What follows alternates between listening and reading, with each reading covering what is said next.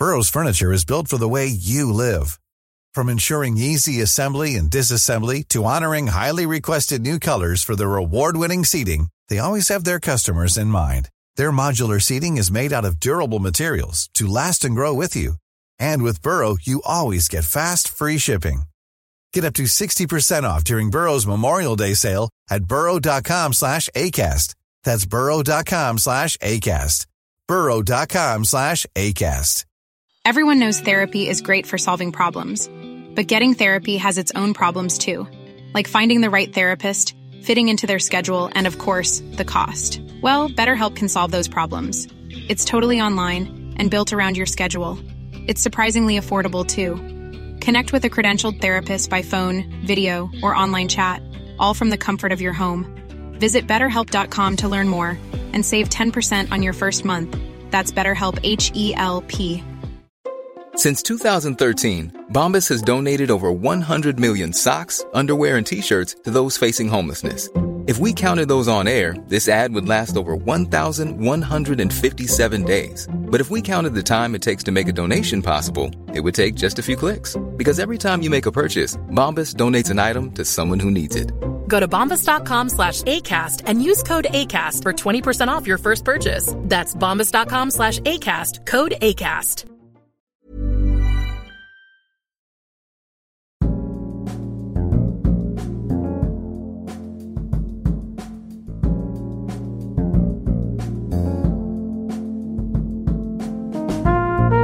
Välkommen!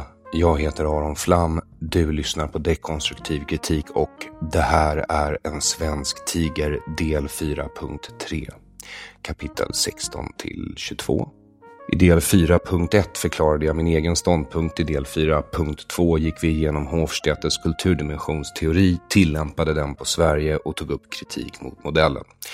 I den här delen utvecklar jag resonemanget med hjälp av en nyare modell än Gerd Hofstedtes. Sen kommer jag ta några exempel från Sverige idag för att avsluta med att gå igenom några betraktares uppfattning om Sverige och svenskarna idag och historiskt. Kapitel 16 Politistiska kollektivister och monoteistiska individualister. Min egen syn på kulturer är inte lika naturvetenskaplig som Hofstedtes modell eller Downs undersökningar. Kvantifiering kan vara användbart, men kultur är inte en naturvetenskap. Och det finns fler och nyare modeller än Hofstedtes. Gert Hofstedter bygger själv sin teori på psykologisk forskning. Det är därifrån han får sina definitioner. Hans innovation är snarare tillämpningen. Det finns många psykologiska uppdelningar mellan de specifika skillnader som uppstår i huvudet på kollektivister respektive individualister. Men det är ingen större skillnad mellan dem. Mer eller mindre samma egenskaper ges till båda grupperna oavsett modell, i ungefär samma ordning. Bruce Lero har skrivit en bok som heter From Earth Spirits to Sky Gods, The Socio-Ecological Origins of Monotheism, Individualism and Hyper-Abstract Reasoning from the Stone Age to the Axial Iron Age. Jag vet inte om det gör saken bättre, men på svenska blir det alltså från jordandar till himmelsgudar, det socioekologiska ursprunget till monoteism, individualism och hyperabstrakt tänkande, från stenåldern till den axiala järnåldern. Jag förstår om du inte har läst den. Inte bara för att titeln är lång nog att vara en egen bok, framförallt för att den kostar tusen spänn. Bra information kostar pengar. Det är därför jag behöver ditt stöd och Bruce Lerow tackar dig för det. Lerow anser i linje med övrig forskning att individualism kräver en transcendental monoteistisk religion. Det är nämligen genom den särställning i naturen som monoteismen ger människan som individen uppstår. Vad jag menar är alltså att Gud skapade ju människan till sin avbild. Det står ju så i Bibeln. Det kan verka lite narcissistiskt av människan att ställa sig i centrum av skapelsen, men det är först då som individen framträder som unik och oersättlig. Det är först då individen kan ha en personlig relation med Gud också.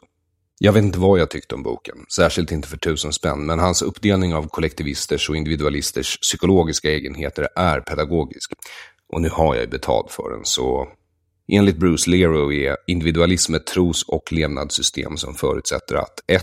Individen är separerad från samhället och naturen. 2. Individualistens inre värld, alltså dina egenskaper, tankar, känslor och minnen, är det som avgör din identitet mer än den yttre världen, det vill säga andras tankar och åsikter om dig. 3. Individen kommer före gruppen. Kollektivism förutsätter att 1. Individen är beroende av samhället och naturen, det är liksom ett samspel, vilket också gör staten och eller naturen väldigt viktig för kollektivisten. 2. Den yttre världens mätbara handlingar spelar större roll än ens inre upplevelse. Alltså andras omdöme om dig är viktigare för dig än din egen åsikt om dig själv eftersom 3. Gruppen kommer före individen. Utöver att dela upp mänskliga grupper i kollektivistiska och individualistiska gör Lero dessutom skillnad på två sorters kollektivister. Till skillnad från individualister som i, i alla fall i teorin borde finnas lika många sorter som det finns individualister. Lero skiljer i alla fall på vertikala och horisontella kollektivister. Horisontella kollektivister, det är de jag brukar kalla för egalitära kollektivister, för de tillhör nämligen egalitära stamsamhällen där skillnaderna i status och egendom är små. Det är den här lilla nomadstammen vi pratade om i förra delen. Vertikala kollektivister organiserar sig i jordbrukssamhällen där skillnaderna i klass och status däremot är maximala, enligt Lero. De grundläggande principerna som styr kollektivister är dock i stort sett de samma, enligt Lero. Lero tycks sig också kunna se att individualismen växte fram gradvis och senare än kollektivismen. En gång i tiden var vi alla kollektivister och en stor del av jordens befolkning är det fortfarande idag. Som du märker är det trots den enkla uppdelningen inte fullt så enkelt som att individualism och kollektivism kan delas in i ett rätt och ett fel, eftersom vi har ett inre liv som bara manifesteras i oss och inte i den yttre världen, är det klart att det finns något unikt som gör dig till dig. En upplevelse som bara du kommer att få uppleva. Samtidigt är det ju dumt att tro att det inte spelar någon roll var du föds och vad du föds som, eller för den delen vilken tid du föds i. Biologi, geografi, tiden vi föds i, maten vi äter och luften vi andas påverkar oss. Vad som händer är avgörande eftersom det är det enda vi kan veta och mäta. Men samtidigt finns det ingen som skulle förneka att avsikter också spelar roll. Det är därför polisen alltid frågar efter motiv när de undersöker ett brott, för det säger inte bara vad som har hänt utan också kanske varför det har hänt.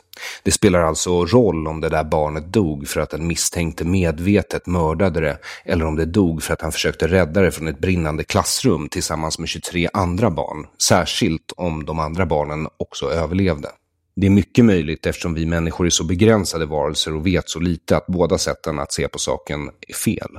Men oavsett vad får de två perspektiven alltså olika utfall, beroende på om du lever i ett kollektivistiskt kollektiv eller ett individualistiskt kollektiv kommer de samhällena alltså att se helt olika ut.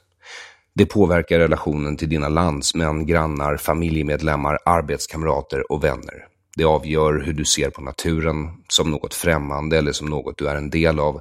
Det påverkar graden av kontroll du känner över ditt liv och hur du hanterar konflikter, både yttre och inre.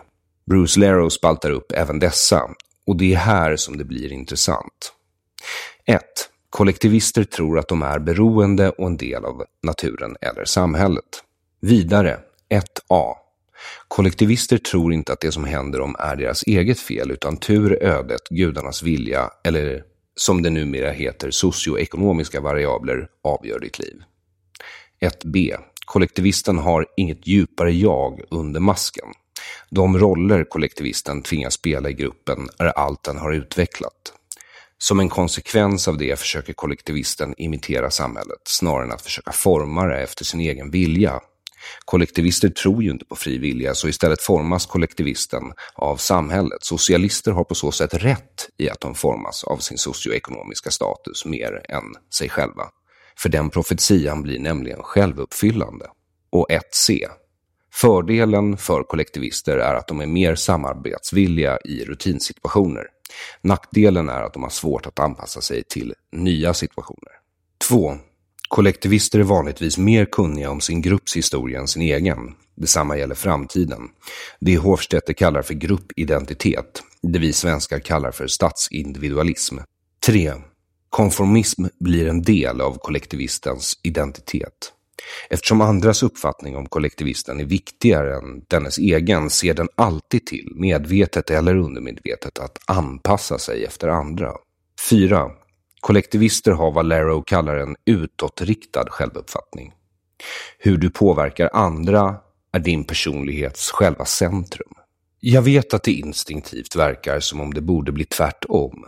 Att kollektivister, eftersom de tror på något högre än sig själva och överlämnar sig till det, borde vara mindre intresserade av social status och därför också av andras uppfattning.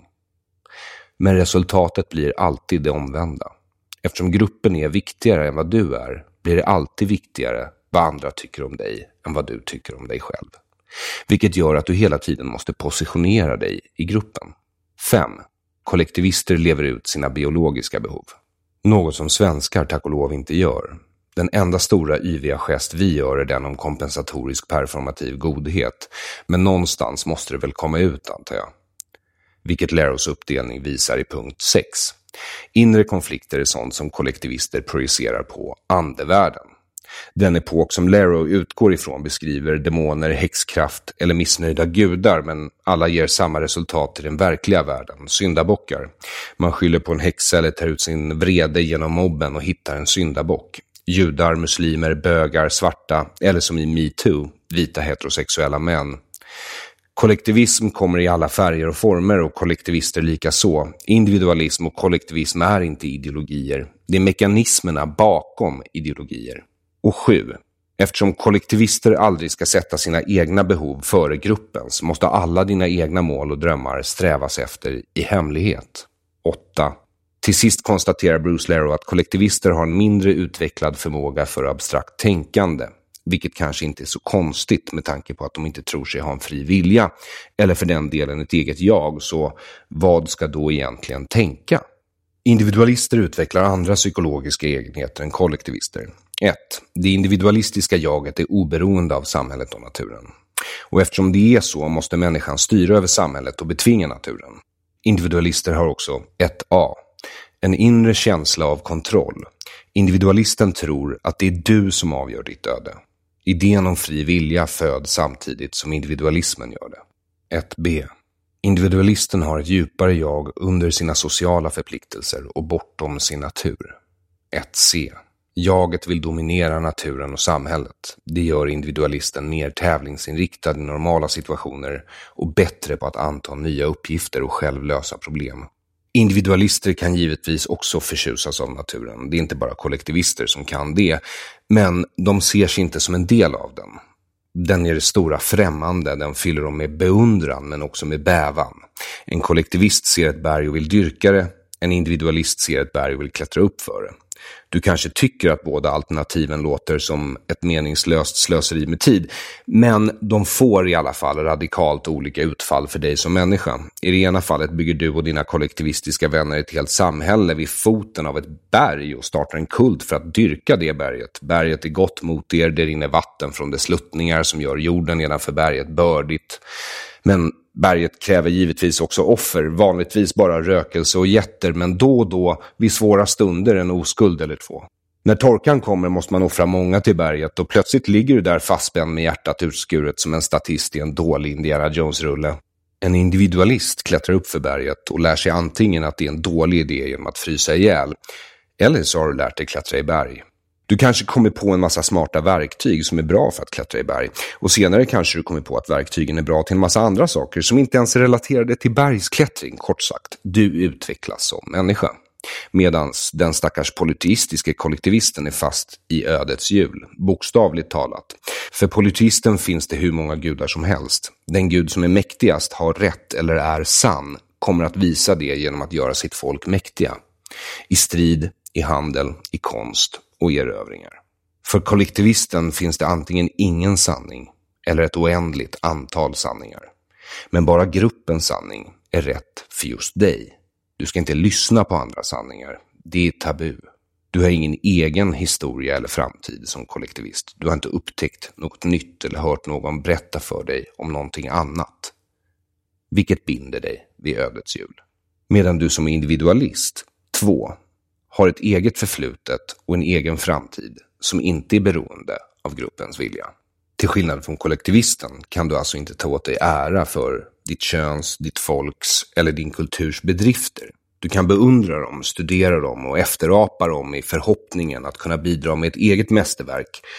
I alla fall om du är extrem individualist. Men du kan inte ta åt dig äran för vad andra gör. Enligt Larrow är individualisten också 3. Inte konflikträdd. 4. Har en inre självupplevelse. Med det menas att dina tankar, avsikter och känslor är det som är du. Inte andras upplevelse av dig. 5. Individualister förtrycker sina biologiska behov.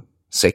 De inre konflikterna består antingen i att du har svårt att få ihop dina principer med vad du ser i världen, eller så ses de som normala spänningar mellan individen och gruppen. 7. Individualister uttrycker sin vilja mer öppet inom gruppen. Eftersom det anses vara något bra när andra människor försöker förverkliga sina drömmar i individualistiska samhällen så uppmuntras individualister att veta vad de vill. De uppmuntras ta reda på det om de inte vet. Det finns en tillit till att när människor är fria att göra sina egna val i livet så ordnas samhället automatiskt på bästa sätt.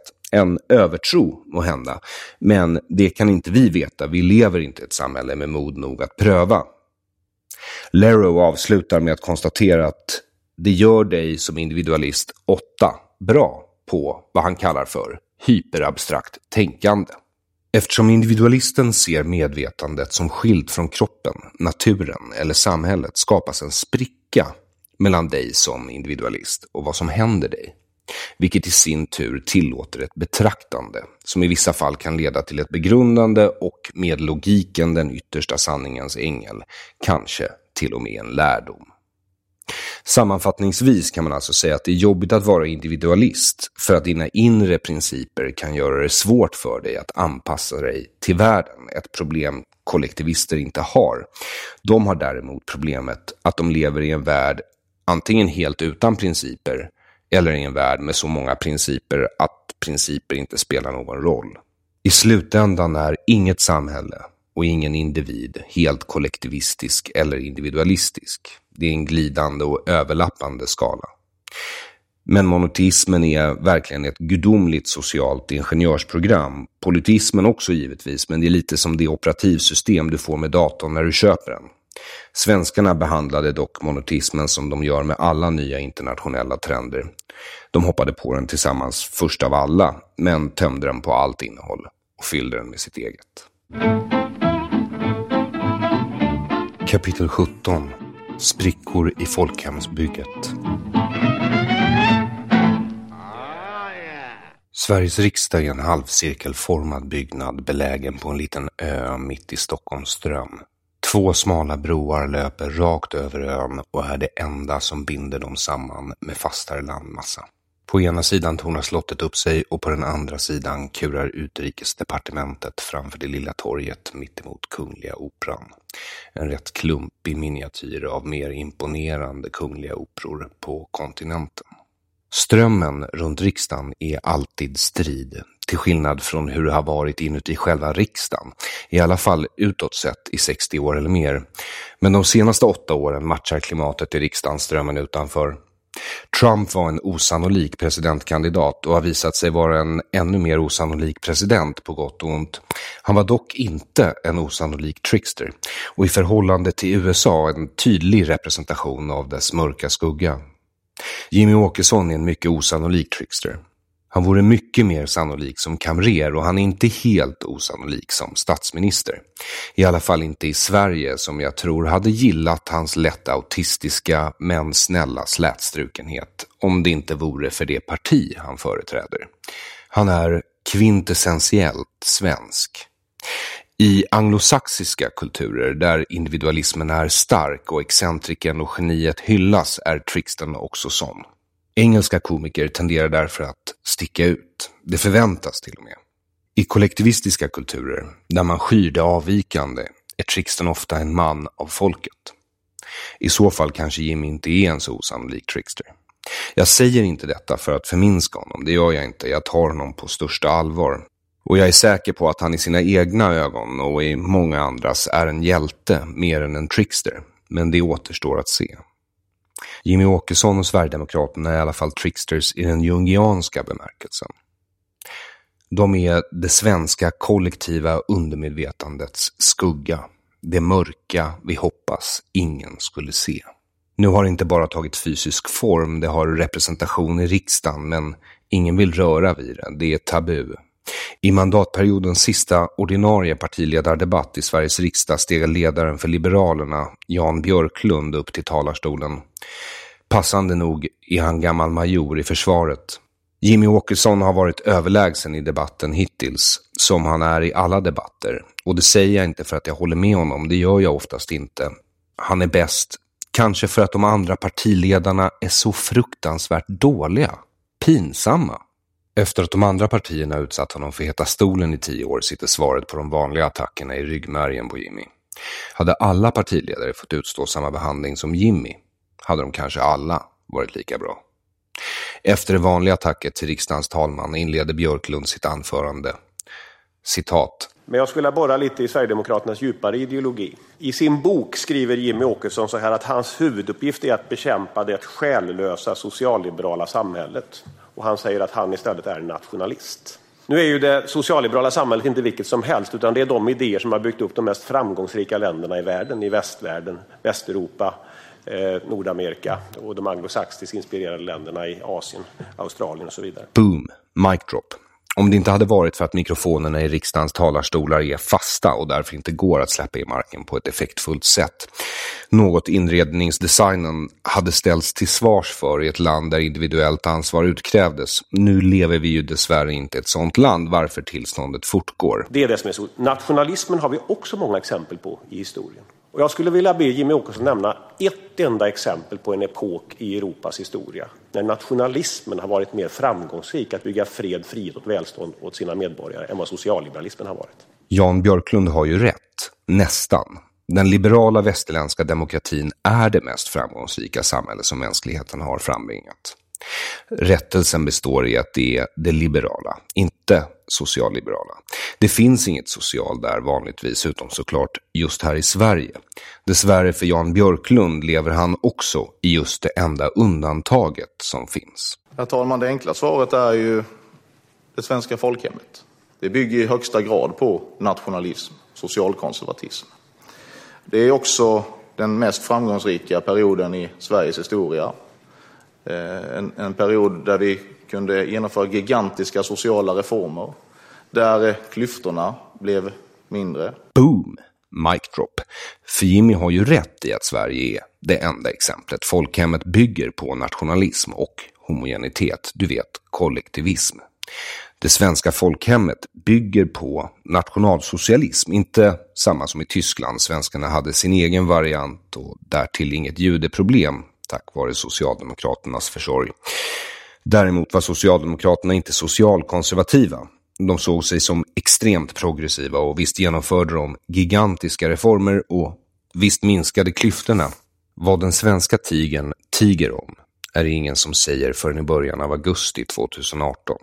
Då släpper Sverigedemokraterna en egenproducerad dokumentär om Socialdemokraternas mörka historia. Genast ställer sig alla frågan om det är sant eller inte. Men då missar de poängen. För en sak som är sant och alltid har varit sant är att en svensk tiger. Oavsett hur mycket den inte håller med sina landsmän om nazismen så är det gemensamt ansikte utåt som gäller. Som det så ofta är i kollektivistiska kulturer. Särskilt viktigt är det för ingruppen att hålla masken. Faller den så spricker ju ingruppen. Det är vad Sverigedemokraternas dokumentär är det slutgiltiga beviset på sprickan i ingruppen. Men nationalismen byggde folkhemmet och nationalism, precis som individualism och kollektivism, är ett 1800-talsord. Det är sant att de flesta nationer som finns idag inte är särskilt mycket äldre än så. Under mänsklighetens historia har oräkneliga stammar, nationer och riken kommit och gått. Vissa av de stora civilisationer, om inte annat så säkert i sina egna ögon, de allra flesta som någonsin funnits, är bortglömda nu. Ingen kommer ihåg dem.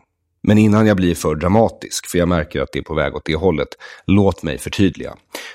För några månader senare är jag just hemkommen från Almedalen. Det är torsdag den 5 juli 2018, enligt den gregorianska kalendern. Det är sossarnas dag, som det heter, i Almedalen valåret 2018 med stort V. Och SVT Opinion streamar live. Almedalen är en mytisk företeelse i det svenska kollektiva medvetandet, skapad av landsfadern och den socialdemokratiska profeten Olof Palme, som i behov av ständig bekräftelse vid ett tillfälle råkade ställa sig upp under en semester och hålla ett impromptu politiskt anförande i en liten park. För det är vad Almedalen är, en liten park. En vacker park, men ändå inte mer än en liten park. Almedalen har sina riter och ritualer. SVTs Opinion Live tillhör således Socialdemokraterna just denna svenska sommarkväll. Alla riksdagspartier har en egen kväll i SVTs Opinion Live. Alla lika tillrättalagda. Även om vissa får någon symbolisk band mer än andra, programmen börjar med en utfrågning av partiledaren. Delvis med slumpmässigt utvalda lappar ur en korg med frågor om partiledaren som person. Ingen politik, bara personliga frågor. Partiledaren svarar pliktskyldigt på frågor om vilken favoritserie den har på tv eller vad den helst vill ha för verktyg i sin verktygslåda. Almedalen påstås vara en vecka då alla intresserar sig för politik. Men politiken är märkligt frånvarande från Opinion Live. De stora frågorna och de riktiga frågorna utelämnas noggrant faktiskt. Inga principer diskuteras överhuvudtaget. Alla kvällar i statstelevisionen följer samma mönster. Efter att vi fått veta saker vi inte behöver veta och på så sätt berövats en viktig möjlighet att få veta saker vi faktiskt behöver veta tar SVT de sista minuterna de har med partiledarna till att utmana dem på fotboll. Ja, det där spelet som Joey Chandler har i tv-serien Friends. Det tycker vår allmänt finansierade television är väl spenderad tv-tid detta ödesår. Det medborgarna, du och jag, behöver veta om våra regeringskandidater är om de kan besegra en motståndare i ett spel som går ut på att dra, snurra och runka metallstänger med små plastbitar som ska föreställa fotbollsspelare. Allt för att få in en liten plastkula i motståndarens mål. Men motståndaren är i alla fall inte vem som helst. Det är programledaren Belinda Olsson, dittills obesegrad när statsministern kommer. Väldigt spännande. Förutsatt att man tycker att det är spännande att ens påstått egna mediekanal undersöker hur mycket de kan förminska dig som röstberättigad medborgare detta ödesval 2018. Det är när programmet skiftar till paneldebatten som det jag vill göra dig uppmärksam på händer. Jag kallar det paneldebatt i brist på bättre ord. Noga utvalda experter och vanliga människor som passar statistiskt säkerställda målgrupper av väljare sitter på bänkar konstruerade som en primitiv amfiteater. Och med primitiv menar jag att den inte ens är rundad utan vinkelrät som ett L för att i bästa reality-stil kunna skrika på varandra. Programledaren Olle Palmlöv presenterar segmentet. För nu ska vi prata om, det är så att eh, Socialdemokraterna Moderaterna har tappat kontrollen eller tappat kontakten med verkligheten. Det finns de som påstår detta. För att vara en freudiansk felsägning är den nästan profetisk, för det är precis det som har hänt. Socialdemokraterna har tappat kontrollen över verkligheten. Eller i alla fall makten att beskriva den. Det sossarna själva så ofta kallar för tolkningsföreträde. Och vad är det då som SVT anser att det här beror på? Programledaren hjälper som tur är oss tittare på traven. Var fjärde LO-medlem sympatiserar idag med Sverigedemokraterna. Vad gör Socialdemokraterna för fel? Daniel Suonen, Socialdemokraternas chefsideolog, är inkallad för att förklara för vilsna LO-medlemmar varför de inte ska rösta på Sverigedemokraterna. Om du inte känner till honom så är han numera ledarskribent på LO-kontrollerade Aftonbladet. Där han skriver krönikor om hur han stöter ihop med fackanslutna arbetare på Konsum problem han alltid löser i nästa krönika, tack och lov. Trots att Konsum numera sedan ett rätt bra tag faktiskt heter Coop. Daniel anklagar Dick Eriksson, chefredaktör för Sverigedemokratiska tidningen Samtiden, för att lura arbetarväljare att rösta mot sina egna intressen för direktörernas intressen. Dick Eriksson svarar med att anklaga Daniel Suonen för att Socialdemokraterna bara företräder invandrares och hbtq-individers intressen istället för svenska arbetarklassens intressen. Anklagelsen kanske ges av olika anledningar, men det är samma anklagelse, den att man splittrar, drar isär, orsakar oro. Perfekt summerat av socialdemokraten Vidar Andersson som på frågan varför det är så här svarar. Jag skulle tro att en av de större farorna nu för eh, socialdemokratin är just Sverigedemokraterna.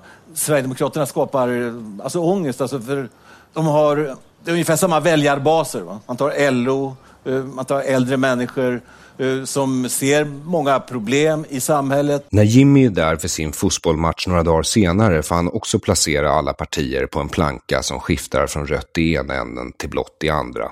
Jimmy placerar sitt eget parti, Sverigedemokraterna, i mitten av plankan. Det är så Jimmy ser det. Jag vet inte om det är instinktivt eller medvetet. Men Jimmy vet att vill du genomföra nya idéer i Sverige måste du, eller det du företräder, bli ny konsensus. Enda sättet att bli det är att ersätta gammal konsensus. Det är därför han placerar sig där i mitten. För att svenskarna är kollektivister, egalitära kollektivister, socialister och de måste tycka samma sak eller inget alls. Tydligare än så kan det inte bli. Sverigedemokraterna och Socialdemokraterna är samma sak. Det är de två största falangerna inom det socialdemokratiska partiet och de falanger Per Albin ville ena i sitt folkhemstal. Överbrygga sprickan mellan de konservativa, nationalistiska arbetarna och de progressiva, framåtblickande arbetarna. För på ett sätt är Sverigedemokraterna med dess ledare i spetsen ändå tricksters. Det är verkligen Jungs idé om vår egen mörka skugga. Jimmy Åkesson och Sverigedemokraterna i det socialdemokratiska partiets skugga. Skuggan av vad partiet brukade vara. Och ju mer de ignorerar den, desto större växer den sig. Kapitel 18 Propagandadokumentären Ytterligare en månad senare, i början av augusti 2018, upptäcker plötsligt hela den svenska offentligheten att Sverige stödde nazisterna under kriget. 80 år senare. För då släpper nämligen Sverigedemokraterna en propagandafilm med namnet Ett parti, ett folk om Socialdemokraternas bruna rötter. Efter några dagar på Youtube plockas den ner och ytterligare några dagar senare är den uppe igen. Att den fokuserar enbart på Socialdemokraterna är uppenbart efter åratal av press om att göra upp med sin egen historia, något Sverigedemokraterna konsekvent vägrat göra på ett tillfredsställande sätt, vill de ge igen mot sina plågoandar. Hämnden är ljuv. Att Aftonbladet inte ägdes av Socialdemokraterna under kriget utan familjen Kryger verkar spela mindre roll. De ägs av sossarna idag. Och hade sossarna velat göra upp med Aftonbladets historia, eller för den delen nutid, har de ju faktiskt haft 80 år på sig att göra det och inget har hänt. För den som läst Staffan Torssells utmärkta bok Mein Liebe Reichskanzler, varifrån dokumentären verkar hämta mycket information, är inte mycket som är nytt.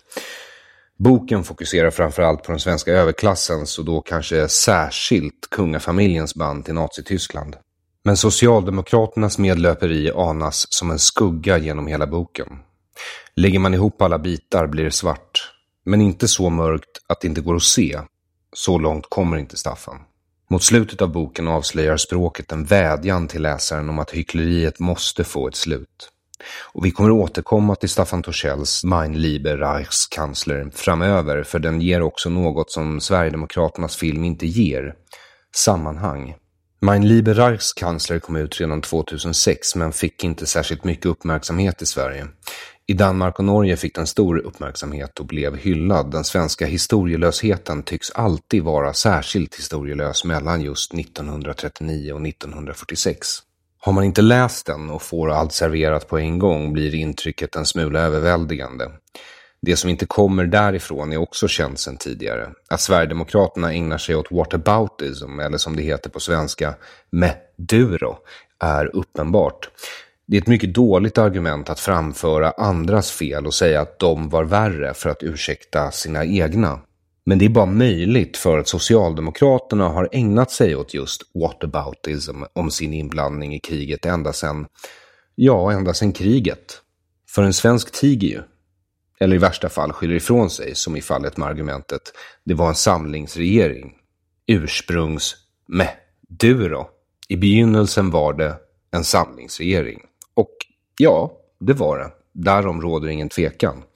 Att Socialdemokraterna trädde in i den samlingsregeringen med 54 procent av rösterna spelar faktiskt ingen roll i sammanhanget. Att Socialdemokraterna därför tog alla de viktigaste posterna själva är också irrelevant. Inte ens att Per Albin Hansson som statsminister var ytterst ansvarig och därför faktiskt hade det yttersta ansvaret är relevant. Det enda som spelar roll här är principen. För även om det var en samlingsregering så satt väl Socialdemokraterna i den samlingsregeringen. Och som medlemmar i den borde de väl kunna ta på sig sin del av ansvaret oavsett hur mycket värre de andra partierna var. Även om de bara fått några procent av rösterna och en obetydlig ministerpost är det inte skillnad på om han sitter längst bak i rummet och är tyst, om han hejar på eller om han opponerar sig mot det som händer. Det är klart att det är. Och om den här påhittade ministern såg att övergrepp begicks, men inte sa något när det hände och efteråt inte redogjorde för det utan höll tyst eller lät sig tystas, är han då inte medskyldig till brott? Klart han är. För det är principen det handlar om i det här fallet. Att han håller tyst avslöjar något annat också. För ingruppen måste visa gemensamt ansikte utåt, på ytan i alla fall, även om de inte håller med varandra. Om någon röjer med en min att något är fel uppstår oro. Harmonin störs och tryggheten är som bortblåst. För mig, som just sitter och skriver om kollektivism och individualism när SD släpper sin en timme och 45 minuter långa dokumentär om Socialdemokraternas historia, ser jag det framför allt som det slutgiltiga beviset på att ingruppen har fallit. Det svenska stödet till nazisterna under kriget är den tiger som tigern skulle tiga om.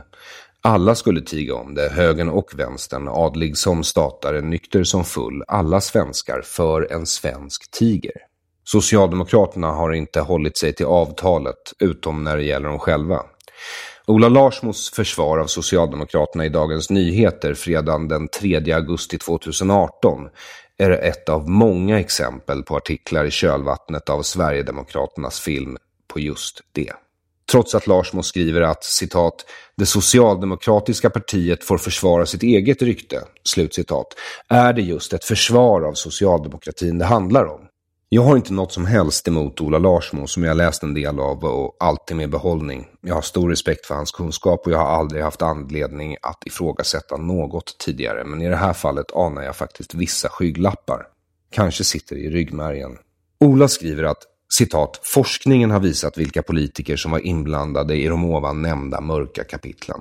Men vad som här står på spel är den historiska sanningen.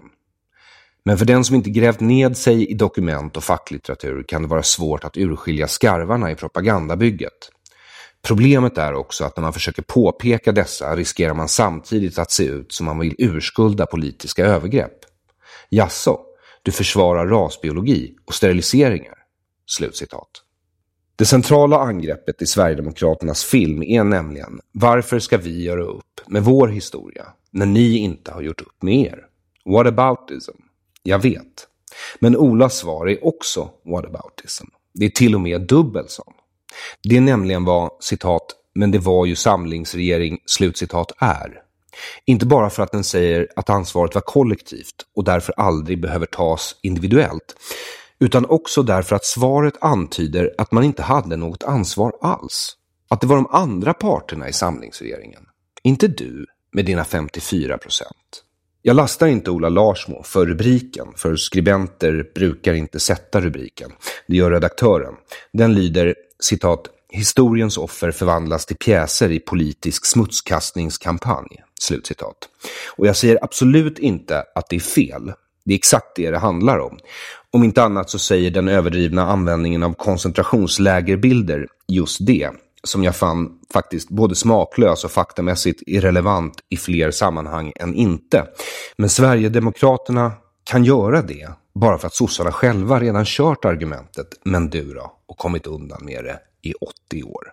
För Larsmo kan väl inte mena att nazismen inte används som tillhygge av sossarna och andra sedan länge. Och även om jag inte gillar det lär det inte bli sista gången. Trots avtalet om att tiga. Kanske för att vänstern inte tror på personligt ansvar.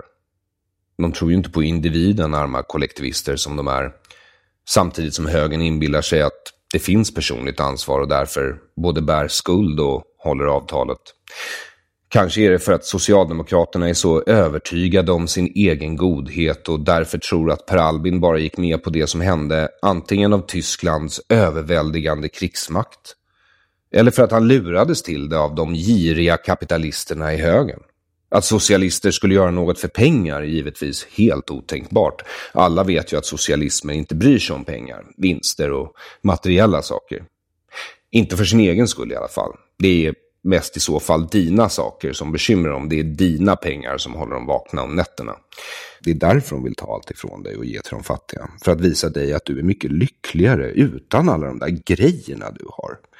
Och också för att visa de fattiga att eh, de blir ju inte lyckligare bara för att de nu har ett hus att bo i och mat att äta. Det pedagogiska problem som socialister står inför är att vanligtvis brukar du tycka att det suger och den fattiga tycka att det är helt okej. Okay. Tills socialisten bara tar allas pengar direkt och behåller dem själv så att alla får uppleva den antimaterialistiska lyckan tillsammans direkt så att säga.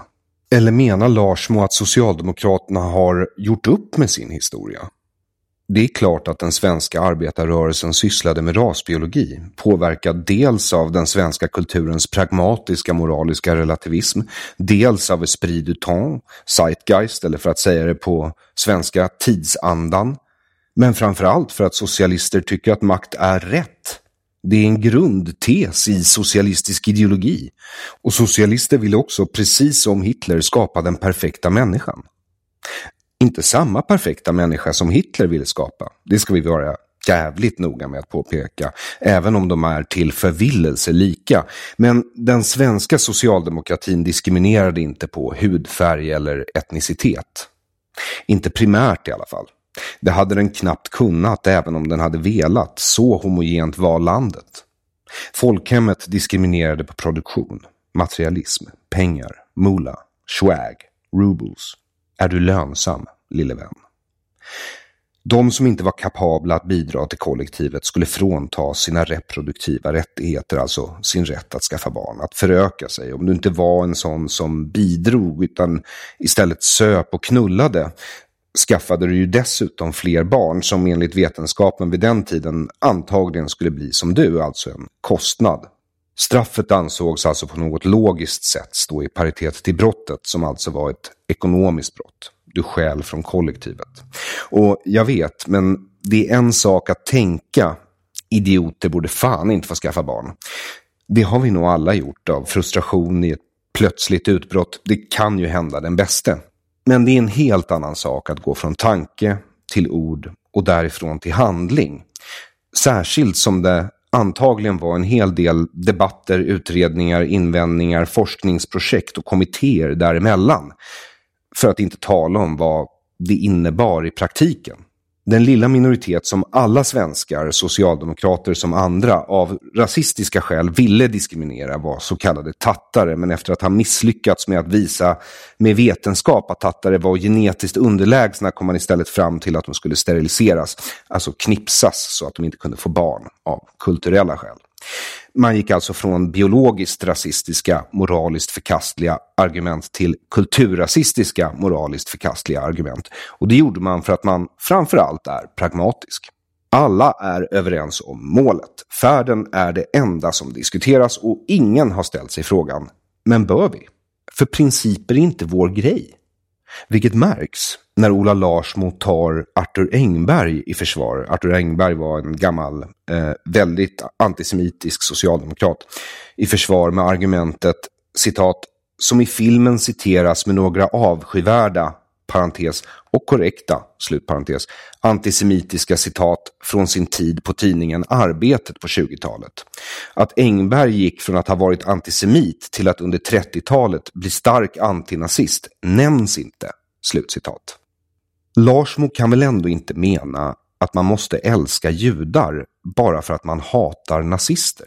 För bara för att man var antinazist behöver inte alls betyda att man inte är antisemit. Du skulle ju kunna vara emot nazisterna på andra områden som miljöpolitik, genus eller utrikespolitiken. Eller överens om judarna men oense om den slutgiltiga lösningen. Det är samma argument som Åsa Lindeborg använder om vänstern, att de inte kan vara judehatare för att de var emot nazisterna. Jag antar att Åsa syftar på att efter Stalin och Hitler slutade vara polare och blev fiender. Men den delen av historien kanske inte existerar för henne. Socialister har som de flesta en tendens att vilja skriva om sin historia. Antisemit och nazist är inte samma sak. Men socialisterna har använt det som ursäkt för sin egen antisemitism i 80 år. Att se skarvarna i socialisternas eget propagandabygge är därför väldigt lätt. Jag tycker mig alltid höra svenska intellektuella säga, eller se dem skriva, citat, vi måste kunna hålla två tankar i huvudet samtidigt. Slutcitat. Det sägs så ofta att jag tror att den enda tanke vi är kapabla att tänka är att vi måste kunna hålla två tankar i huvudet samtidigt. Och ska jag vara helt ärlig så är jag en person som tycker att två tankar i huvudet samtidigt är minimum i en ständigt förändlig värld. För är det inte möjligt att SD använder den här propagandafilmen för att slippa ta itu med sin egen historia? Samtidigt som det är sant att sossarna inte gjort upp med sin historia. Hey Dave. Yeah, Randy. Since we founded Bombus, we've always said our socks, underwear and t-shirts are super soft. Any new ideas? Maybe sublimely soft. Or disgustingly cozy. Wait, what? I got it. Bombus absurdly comfortable essentials for yourself and for those facing homelessness. Because one purchased equals one donated. Wow, did we just write an ad? Yes. Bombas. Big comfort for everyone. Go to bombas.com slash ACAST and use code ACAST for 20% off your first purchase. Burrow is a furniture company known for timeless design and thoughtful construction and free shipping. And that extends to their outdoor collection. Their outdoor furniture is built to withstand the elements, featuring rust-proof stainless steel hardware, weather-ready teak, and quick-dry foam cushions. For Memorial Day, get 15% off your Burrow purchase at burrow.com slash ACAST and up to 25% off outdoor. That's up to 25% off outdoor furniture at burrow.com slash ACAST. Jag märkte nämligen något själv som förtjänar att rättas till. Dock inte något som jag tror att Socialdemokraterna skulle bli glada om jag rättade. Det skulle inte tala till deras fördel. Så i just det här kapitlet låter jag bli. Men det kommer framöver. Ola Larsmo erkänner själv att citat Problemet är också att när man försöker påpeka dessa riskerar man samtidigt att se ut som att man vill urskulda politiska övergrepp. Jasså, du försvarar rasbiologi och steriliseringar? Slutcitat. Vilket Ola har rätt i. Men jag skulle kunna replikera att det omvända i så fall är lika sant. Att jag nu inte kan påpeka socialdemokraters ansvar i politiska övergrepp utan att anklagas för att vara SD. Det innebär att jag inte ska undersöka saken. Jag ska överlåta det åt statligt godkända historiker. Trots att jag har ett personligt intresse för det. Varför skulle inte jag kunna se SDs film, läsa historiker och göra mina egna undersökningar? För i slutändan vet jag inte ens om filmen Ett parti, ett folk var smutskastning.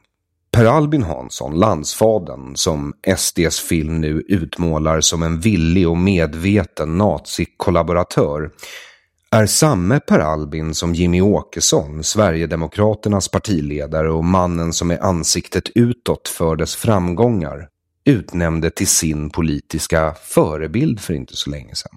Han skrev ju till och med ett fiktivt förord av Per Albin i sin egen självbiografi Satis Polito. Vet man det och såg Opinion live från Socialdemokraternas dag i Almedalen, då ser det plötsligt inte längre ens ut som shame by association, skam genom anknytning eller som jag gillar att kalla det, skämskompisar. Då ser det plötsligt bara ut som en konservativ falang av Socialdemokraterna försöker påminna en falang av progressiva socialdemokrater var de kommer ifrån. Om deras ärorika historia. Så är filmen från Sverigedemokraterna en historisk dokumentär eller en politisk propagandafilm. Inget dera skulle jag säga. Det är den slutgiltiga sprickan i ingruppen. Den har redan fallit. Kapitel 19 Tims trubbel med tabun Genom sig själv känner man andra, lyder ordspråket. Om det vore sant skulle också det omvända vara sant. Genom andra lär du känna dig själv. När vi inte får beskriva oss själva blir det som när Tim Pool råkar klampa rakt in i ett svenskt tabu. Först blir han omfamnad, efter att hans reportage i Rosengård visar att det visst är lugnt och trevligt och att man kan filma utan att bli angripen blir han inbjuden till SVT och hyllas som en statlig hjälte vars insatser räddat Sverige från illasinnande rykten och påverkansoperationer utifrån. När han sen blir angripen i Rinkeby utanför Stockholm och visar att det visst finns no-go-zoner blir han inte bara utfryst. Personer som jobbar på public service skriver krönikor om vilken bluff han är och försöker svartmåla honom som högerspöke, potentiell extremist eller kanske nazist.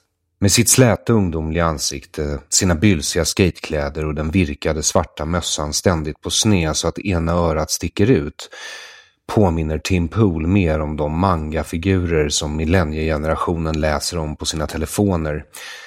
Att han blivit den nya tidens journalist, en youtuber som åker dit användarna styr honom, är inte alls konstigt. Född 1986 blev han som väldigt ung producent för Vice, men hans journalistik har synts i The Guardian, på Al Jazeera och han har vunnit flera priser. Han är inte nazist. Han är inte högerextremist. Han åker till platser och rapporterar vad han ser, det är allt. På frågan om var han står politiskt brukar han svara Centern, vilket i USA är någonstans mellan republikaner och demokrater. Men framför allt, och det är han alltid noga med att betona, så ser han sig som journalist. Tim Pools slutsats om Sverige efter första besöket blir att det stora problemet i Sverige vare sig är getton eller no-go-zoner. Det är tystnaden. Att man inte får tala om problem gör nämligen att de växer. Problem försvinner inte bara för att du låtsas som att de inte finns. I förtroende berättar Tim Pool för Mustafa Panshiri som varit gäst i den här podden att han tycker Sverige är creepy. Obehagligt. På det där sättet som får det att krypa i skinnet. En psykolog han vill intervjua om kognitiv dissonans vågar inte ställa upp med namn. Av rädsla för att bli av med jobbet eller skada en eventuell framtida karriär. Citat. När jag var där för att göra reportaget var människor rädda för att tala med pressen. De var rädda för att uttrycka sin åsikt. Vi fick höra att bara ställa frågor kan få dig stämplad som rasist. Slutcitat. Till sist hamnar han också på Svenska institutets blocklista, som de antog när den självutnämnda nätsäkerhetsexperten inom citationstecken Vian Tahir rattade kontot. Jag ber om ursäkt för citationstecknen runt Vians titel, men det är för att man kan luras att tro att det handlar om virusskydd och brandväggar. Den typen av säkerhet hon är expert på verkar snarare ha med politisk aktivism om så kallat näthat att göra, än vare sig hård eller mjukvara. Och det är först när han hamnar på den listan som Tim Pool gör en video om vad han tycker om Sverige. Citat. Jag tycker att Sverige är creepy. Jag är ledsen svenskar, men jag finner ert land creepy. Jag menar, USA har också en del saker som är creepy och jag har varit i en del creepy länder. Men Sverige, med marginal, måste få creepy-trofén. Slutcitat. Och det Svenska institutet, som Tim Pool också påpekar är en citat, statlig myndighet med ansvar för Sveriges image, slutcitat, släpper listan med de som kommer att blockas, gör de det väldigt tydligt vad de tycker om honom. De skriver nämligen själva att alla som blockas, citat, uppmanar till hat och uppviglar mot migranter, kvinnor och hbtq-personer, men också mot organisationer som arbetar för mänskliga rättigheter. Dessa konton har ofta en högerextrem och eller nynazistisk tendens och de uppmuntrar också till våld." Slutcitat. Bara det att långt ifrån alla på den där listan, de allra flesta antagligen, är inte högerextrema eller nynazister. De uppmuntrar inte till våld. De råkar bara inte ha samma världsbild som Vian Tahir. För Vian Tahir är Tim Pool nazist och eftersom hon definierar Tim Pool som nazist är det inte så konstigt att hon lyckats få ihop en lista med 12 000 aktiva våldsbejakande nazister. Därav citationstecknen runt ordet nätsäkerhetsexpert. Viantair är inte en nätsäkerhetsexpert. Som bäst är hon en 12-årig tjej som gör listor på skolgården över vilka i klassen som är coola och snygga och vilka som är dumma och fula. Omoget och dumt men kanske inte fullt medvetet illvilligt. I alla fall inte olagligt. I värsta fall är hon en light-variant av Stasi-agent som gör listor i syfte att anmäla dem till staten för åsiktsförräderi. En uppbärare av ett angiverisamhälle. Vilket vore löjligt om inte en statlig myndighet just hade betett sig, om inte i handling så i samma anda som östtyskarna. Svenskarna har alltid behandlat det som inte passar på det sätt som Vian så hjälpligt demonstrerar för oss, nämligen genom utfrysning. Svenska institutet pudlade såklart, efter att kritiken kom, såklart. Och lika enkelt som de antagit fatwan mot Tim Pool tog de tillbaka den. Men det visar också att de aldrig skulle komma på tanken att det här är odemokratiskt till att börja med. Det slog de inte.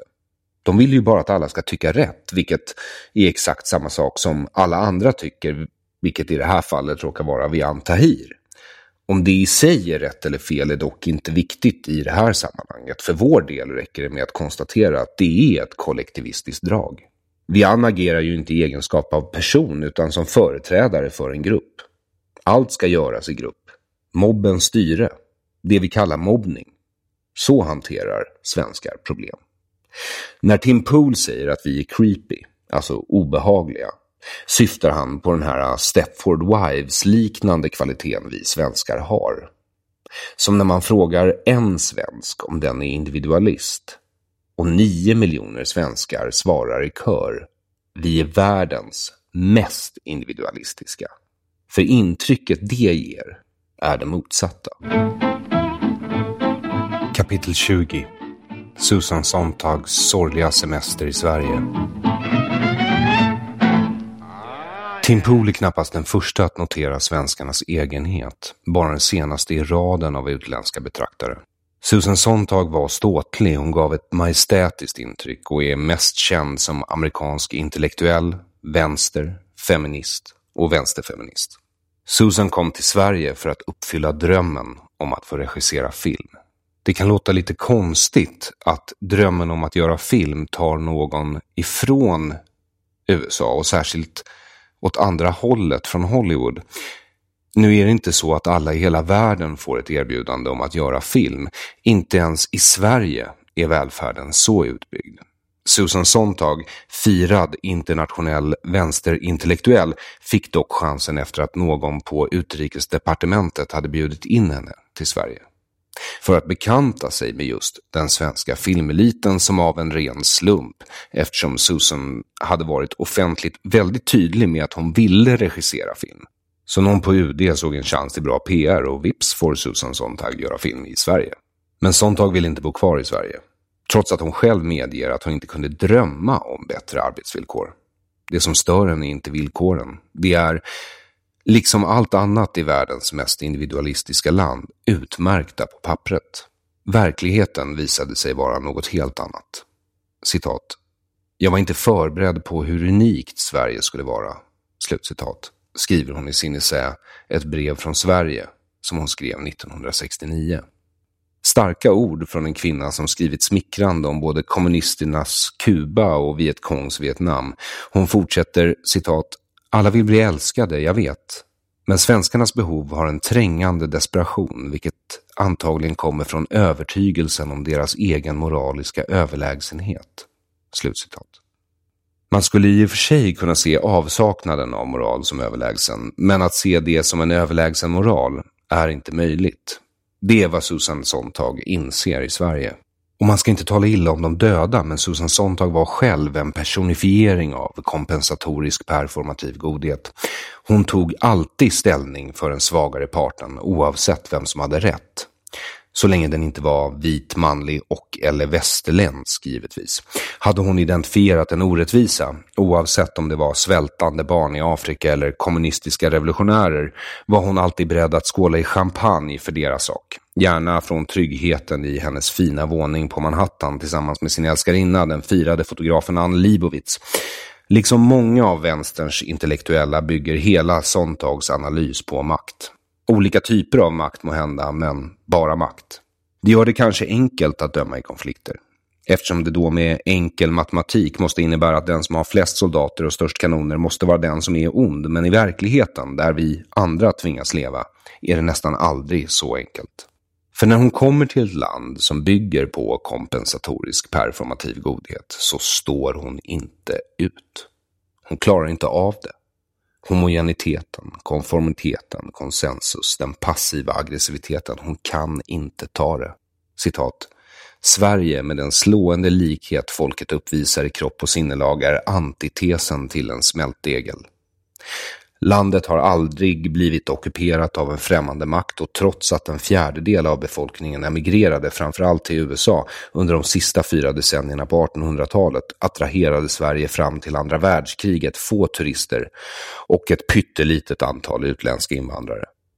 Även idag med stor turism, med efterkrigstidens invasion av amerikanskt bildspråk och med nästan en halv miljon icke-svenskar boende här, parentes, utlänningar, hälften från Finland och resten mestadels från södra Europa, utgör nu 5 procent av arbetsstyrkan. Slut parentes.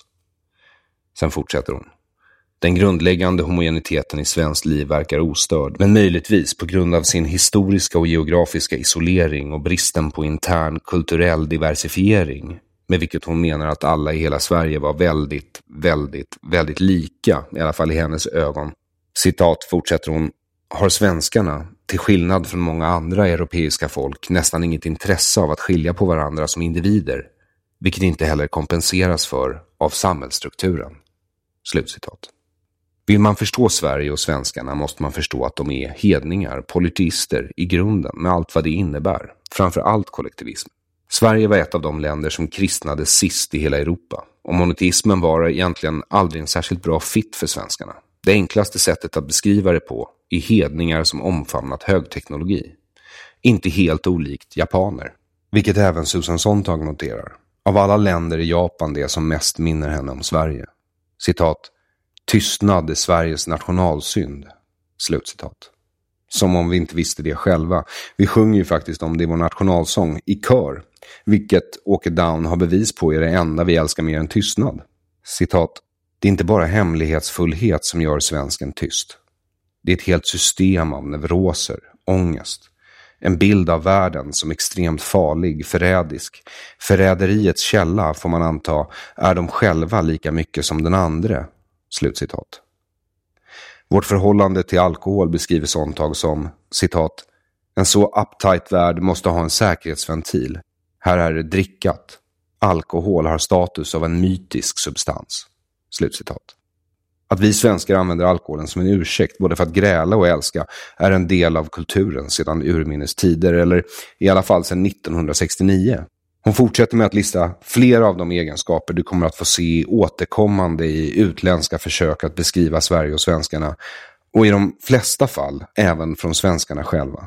Som till exempel besattheten av naturen, vår fjällhöga nord, vår skog, våra ängder gröna, vilket enligt Sontag är enda gången visar prov på någon som helst andlighet eller djup.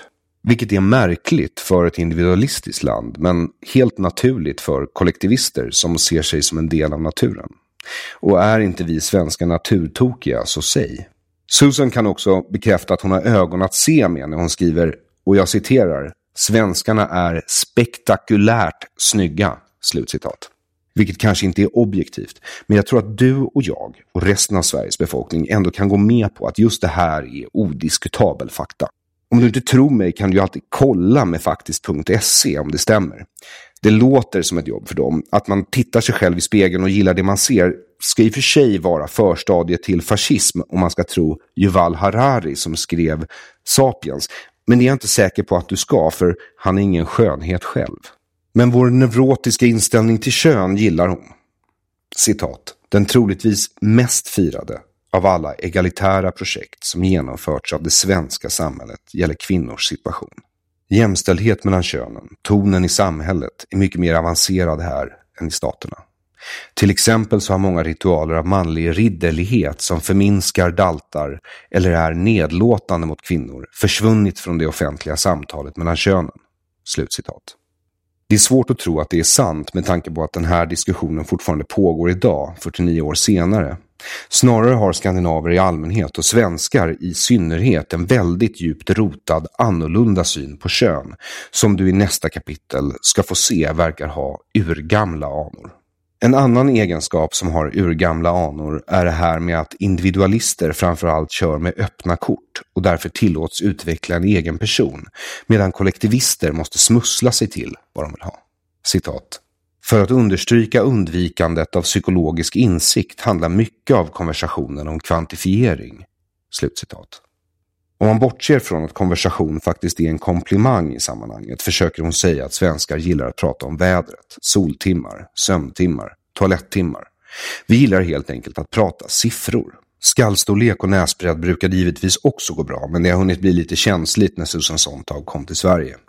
Susan misstänker att sifferrabblandet beror på att det är känslomässigt neutralt. och alltså snarare ett sätt att undvika riktig dialog än att engagera sig i den. Liksom många andra märker hon vår förmåga att slå på oss själva och vår egen kultur, vår självspäkelse, vår flagellantism.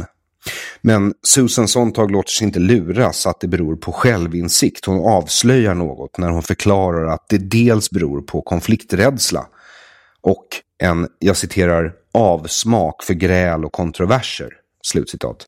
Citat, de är alldeles för snara, enligt min åsikt, för att hålla med utländska besökare som de är med att hålla med varandra.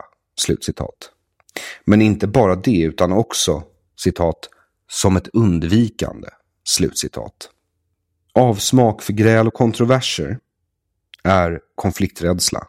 Att hålla med varandra är konsensussökande. Och undvikande är passiv aggression.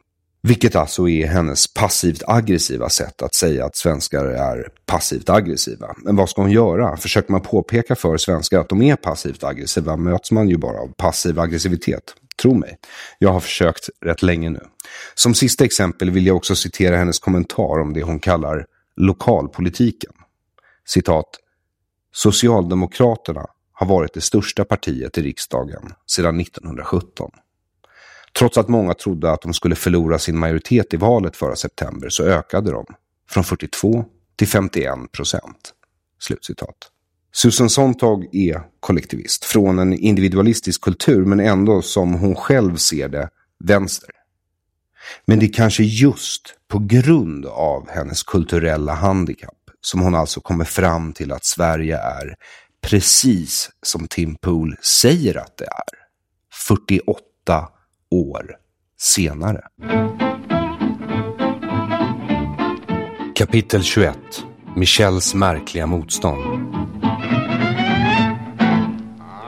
Mer än tio år tidigare, i mitten av 50-talet, spenderade Michel Foucault tre år i Sverige. Till skillnad från Sontag och Tim Pool var Michel inte amerikan utan fransman. Vive la France. Utöver fransman var han filosof, idéhistoriker och litteraturkritiker samt sedd som en av de största tänkarna under 1900-talet. Även om han är stor inom vänstern tillhörde den själv och anses vara både postmodernist och poststrukturalist hade han troligtvis inte känt sig helt bekväm med den beskrivningen. Han såg sig som samtidskritiker och en av anledningarna till att han drog till Sverige var att han var trött på den franska vänstern.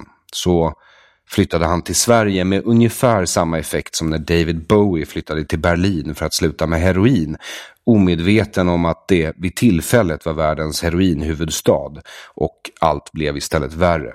Senare skulle Michel Foucault säga att, citat, det är kanske svenskarnas stumhet deras tystnad och deras vana att tala med elliptisk nykterhet, vilket fick mig att utveckla detta ändlösa chatter som jag tror bara kan irritera en svensk. I Sverige är människan bara en rörlig punkt, lydandes lagar, mönster och former i mitten av trafiken som är mäktigare och besegrar henne.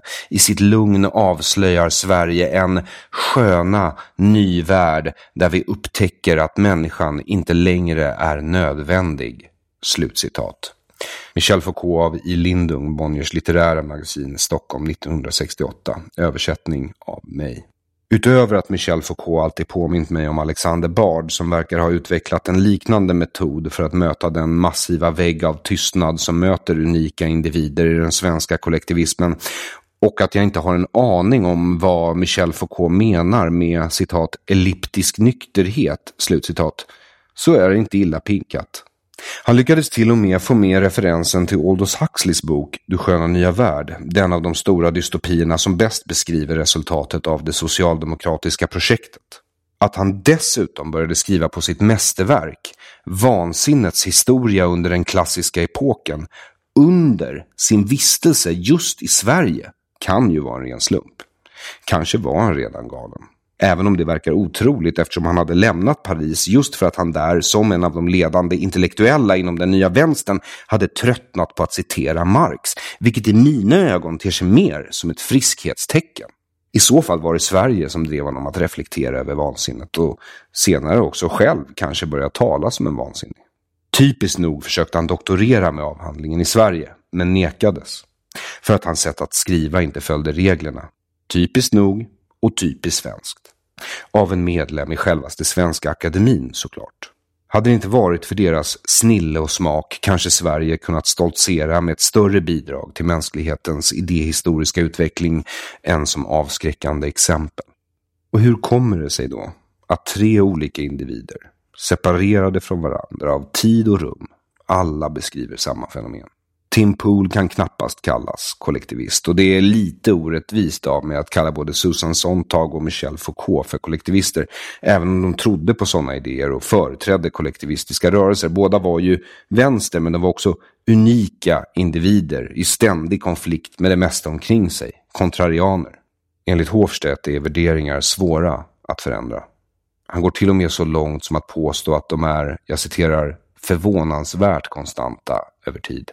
Även om kulturer utvecklas, menar Hofstedt, eh, så gör de det fortfarande relativt till varandra. Så att avståndet mellan kulturer i någon mån alltid är detsamma.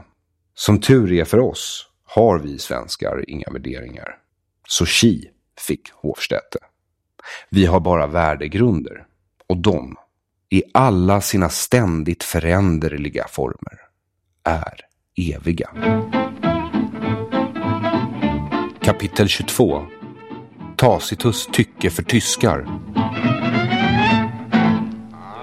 Det tidigaste omnämnandet av en utomstående betraktare som jag hittat är Gaius Cornelius Tacitus, som min vän Erik Nordenhake tipsade mig om en sen kväll hemma hos honom. Erik är inte nazist, även om uppväxten har delats mellan Sverige och Tyskland så var det inte på nordiska ungdomsläger han spenderade sin tid.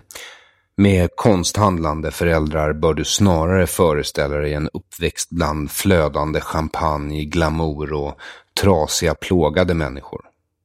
Givetvis konstnärerna, men det kan nog gälla köpare också, även om de är bättre bemedlade och kan trösta sig med att köpa konst.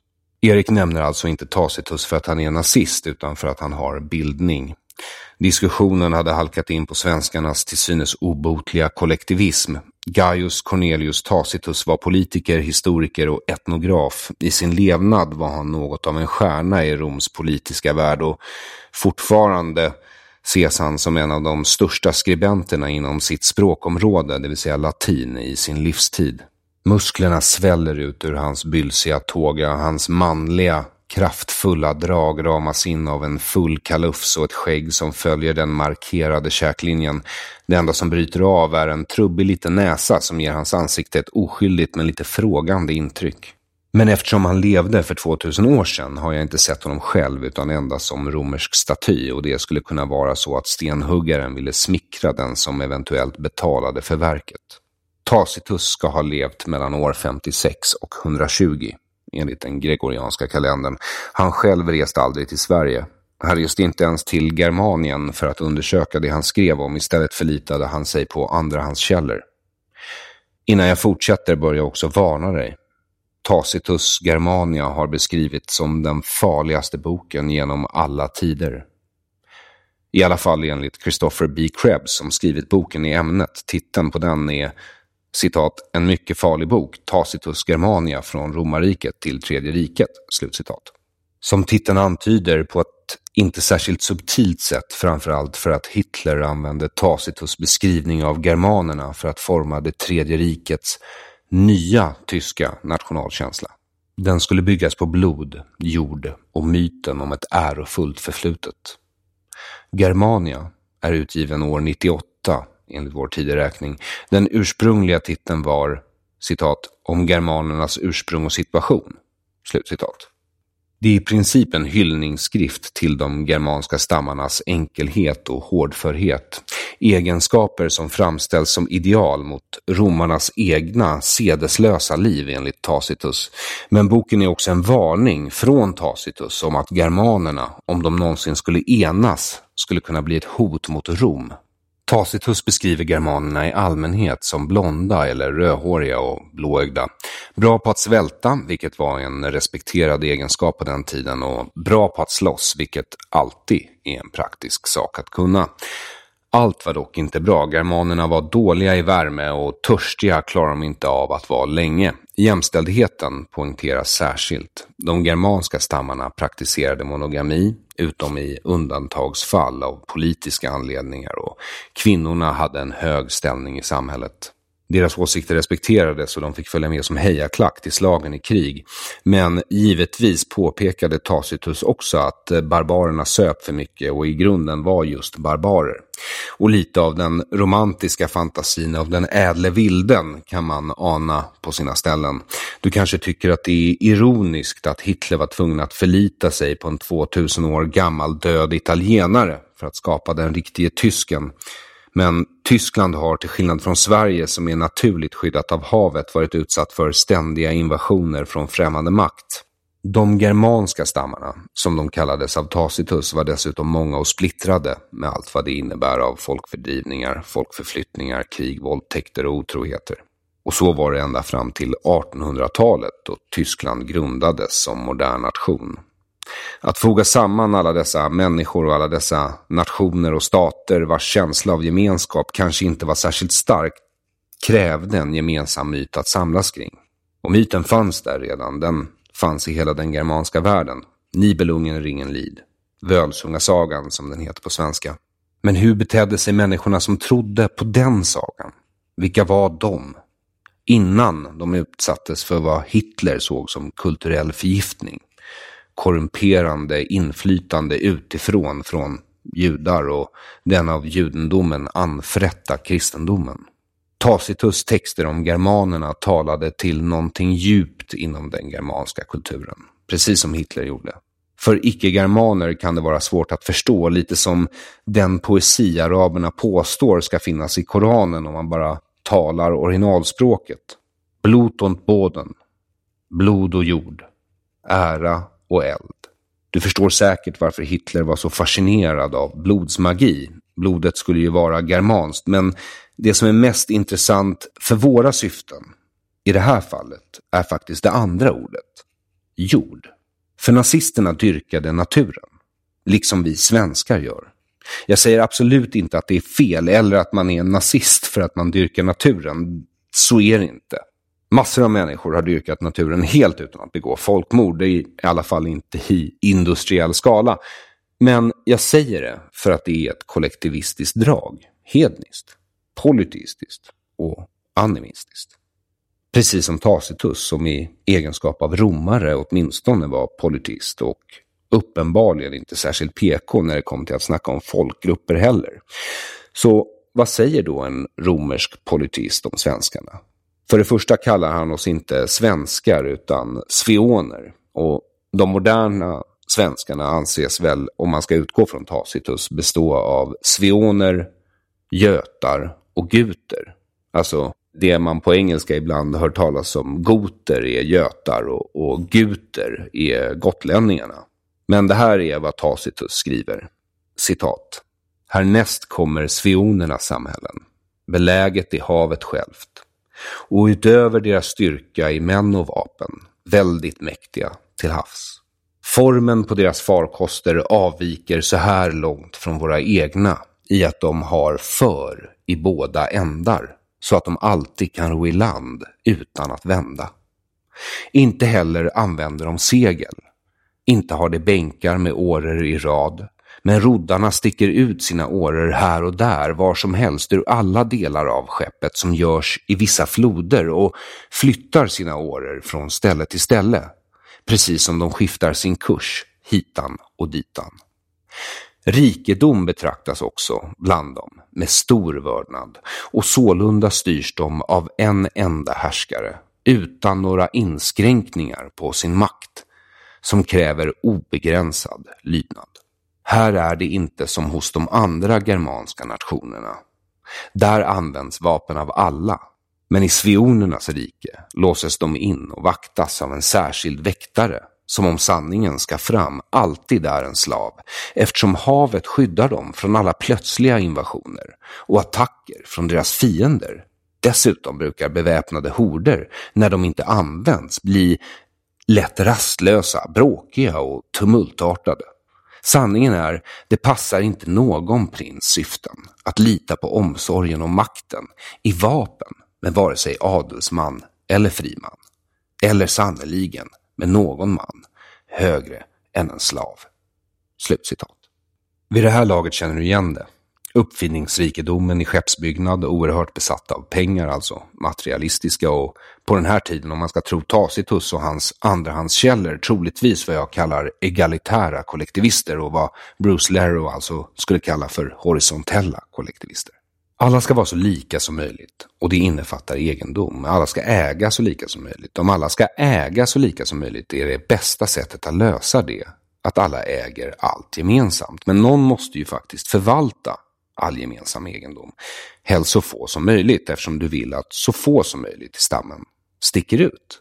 Då är det i egalitära kollektivisters ögon, dit jag räknar dig som är socialist, bättre att allt koncentreras till en enda person så att så många som möjligt kan vara så lika som möjligt.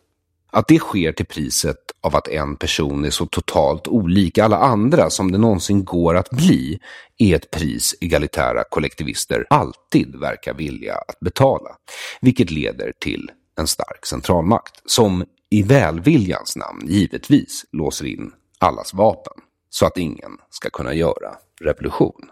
Andra germaner hyllar Tacitus för deras frihet och deras demokrati. Den är okuvlig och de väljer sina kungar. Men inte svionerna. Svionerna tjänar den som tjänar mest pengar. Han är kung.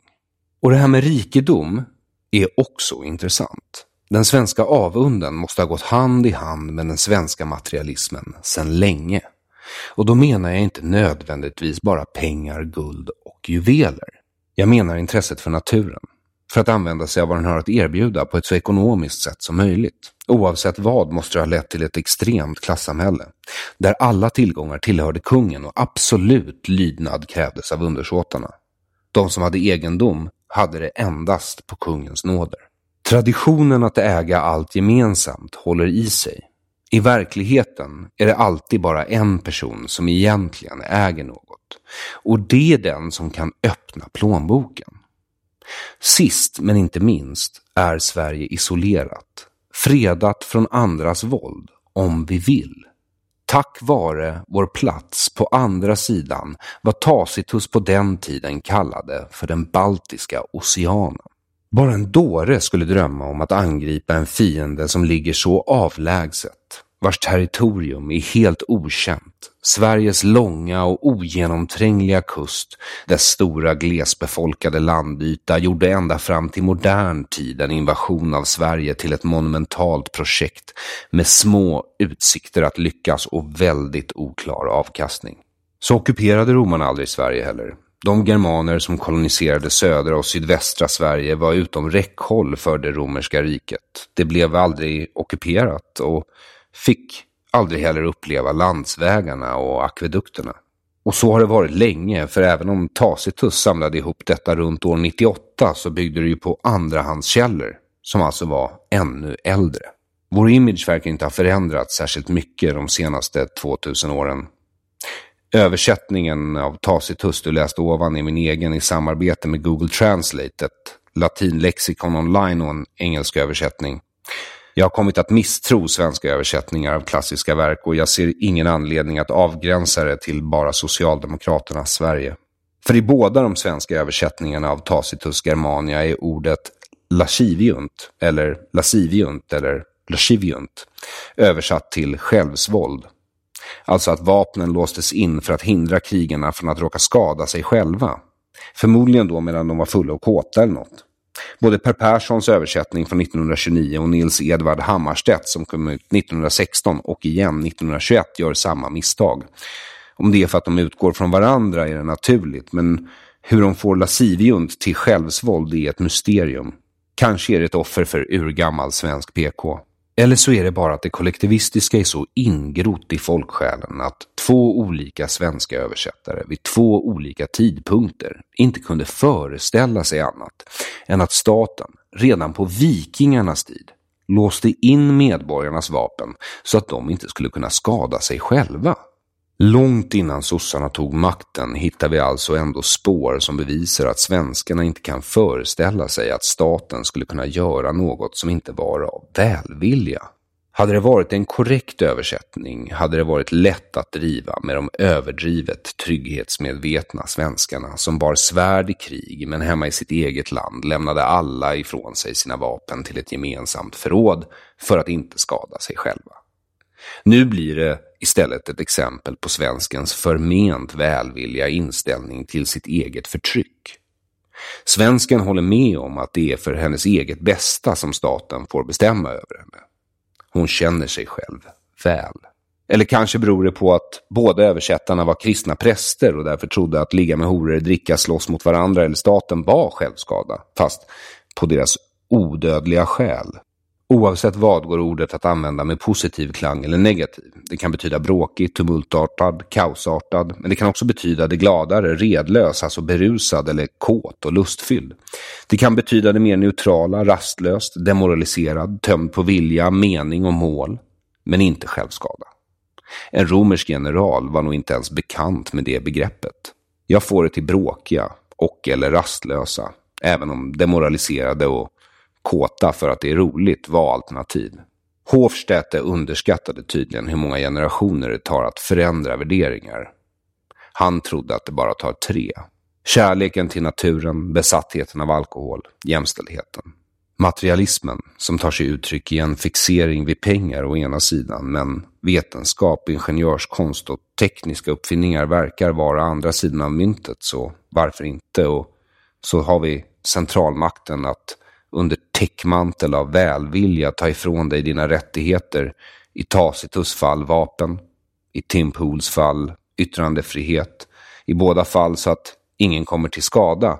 Och helt osant är det inte, även om härskarna framför allt verkar tänka på sin egen säkerhet och inte på din. Vilket alltså verkar ha varit fallet sedan sveonerna först koloniserade den sibiriska halvöns nyss isfria sydspets. Tim Pool, Susan Sontag, Michel Foucault och Cornelius Tacitus, olika människor från olika platser i olika tider. Alla drar de liknande slutsatser om Sverige och dess befolkning. Att svenskarna finns och har en egen kultur är alltså klarlagt. Vi kan också konstatera att den kulturen är kollektivistisk. Då återstår bara en fråga. Hur blev det så?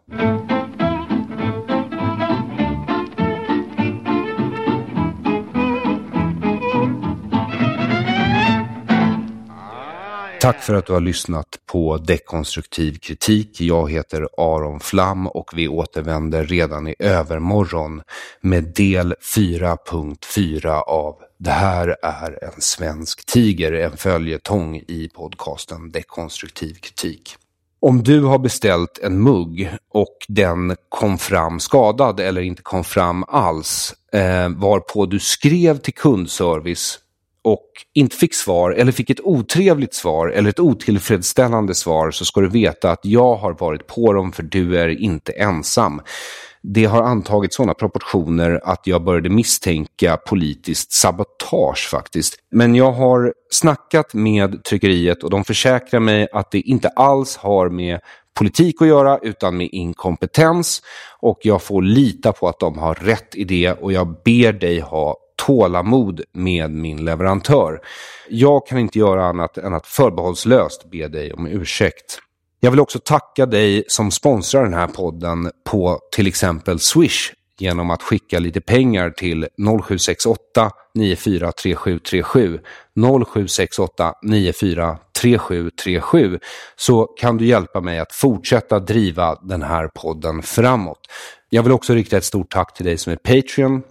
Du hjälper till att ge mig en översiktlighet i den här verksamheten, så tack så jättemycket. Om du vill bli Patreon men inte är det så kan man gå in på www.patreon.com och söka på mitt namn Aron Flam och sen bestämma själv hur mycket eller lite du vill donera. Den summan kommer bara att dras när jag publicerar avsnitt och inte annars. Så du behöver inte oroa dig för att det här är något som ska stå och ticka. Det är inte den typen av prenumeration. I övermorgon fortsätter Det här är en svensk tiger och då är det sista delen, del 4.4. Jag hoppas att den kommer vara lite kortare än de andra delarna. Sen kommer några intervjuer innan vi återgår till att svara på den sista frågan du som lyssnare ställde till mig inför projektet Det här är en svensk tiger. Nämligen, hur kommer det sig att vänstern vände sig från Israel? Den tar vi alltså i tur med från och med Det här är en svensk tiger, del 5. Jag vill också tacka dig som gick in och beställde ett av de 500 förhands ex av Det här är en svensk tiger som jag annonserade om i början av veckan. Det sålde ut redan efter två dygn, eh, vilket har gett mig en enorm boost att fortsätta med arbetet och slutföra projektet. Nu ska jag producera minst 500 ex av den här boken med en personlig dedikation till dig som beställde ett ex. I vissa fall så beställde du flera ex och valde flera personliga dedikationer och jag kommer att göra som du vill. Tack så jättemycket. I övermorgon fortsätter alltså Det här är en svensk tiger del 4.4. Fram tills dess, ha en god tidsenhet.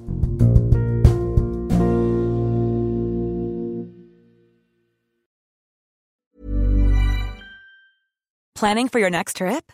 Elevate your travel style with Quince. Quince has all the jet setting essentials you'll want for your next getaway, like European linen, premium luggage options, buttery soft Italian leather bags, and so much more. And is all priced at 50 to 80% less than similar brands.